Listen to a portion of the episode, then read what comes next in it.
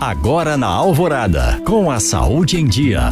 Oferecimento Grupo Citofarma. Há 25 anos viabilizando saúde com ética e responsabilidade.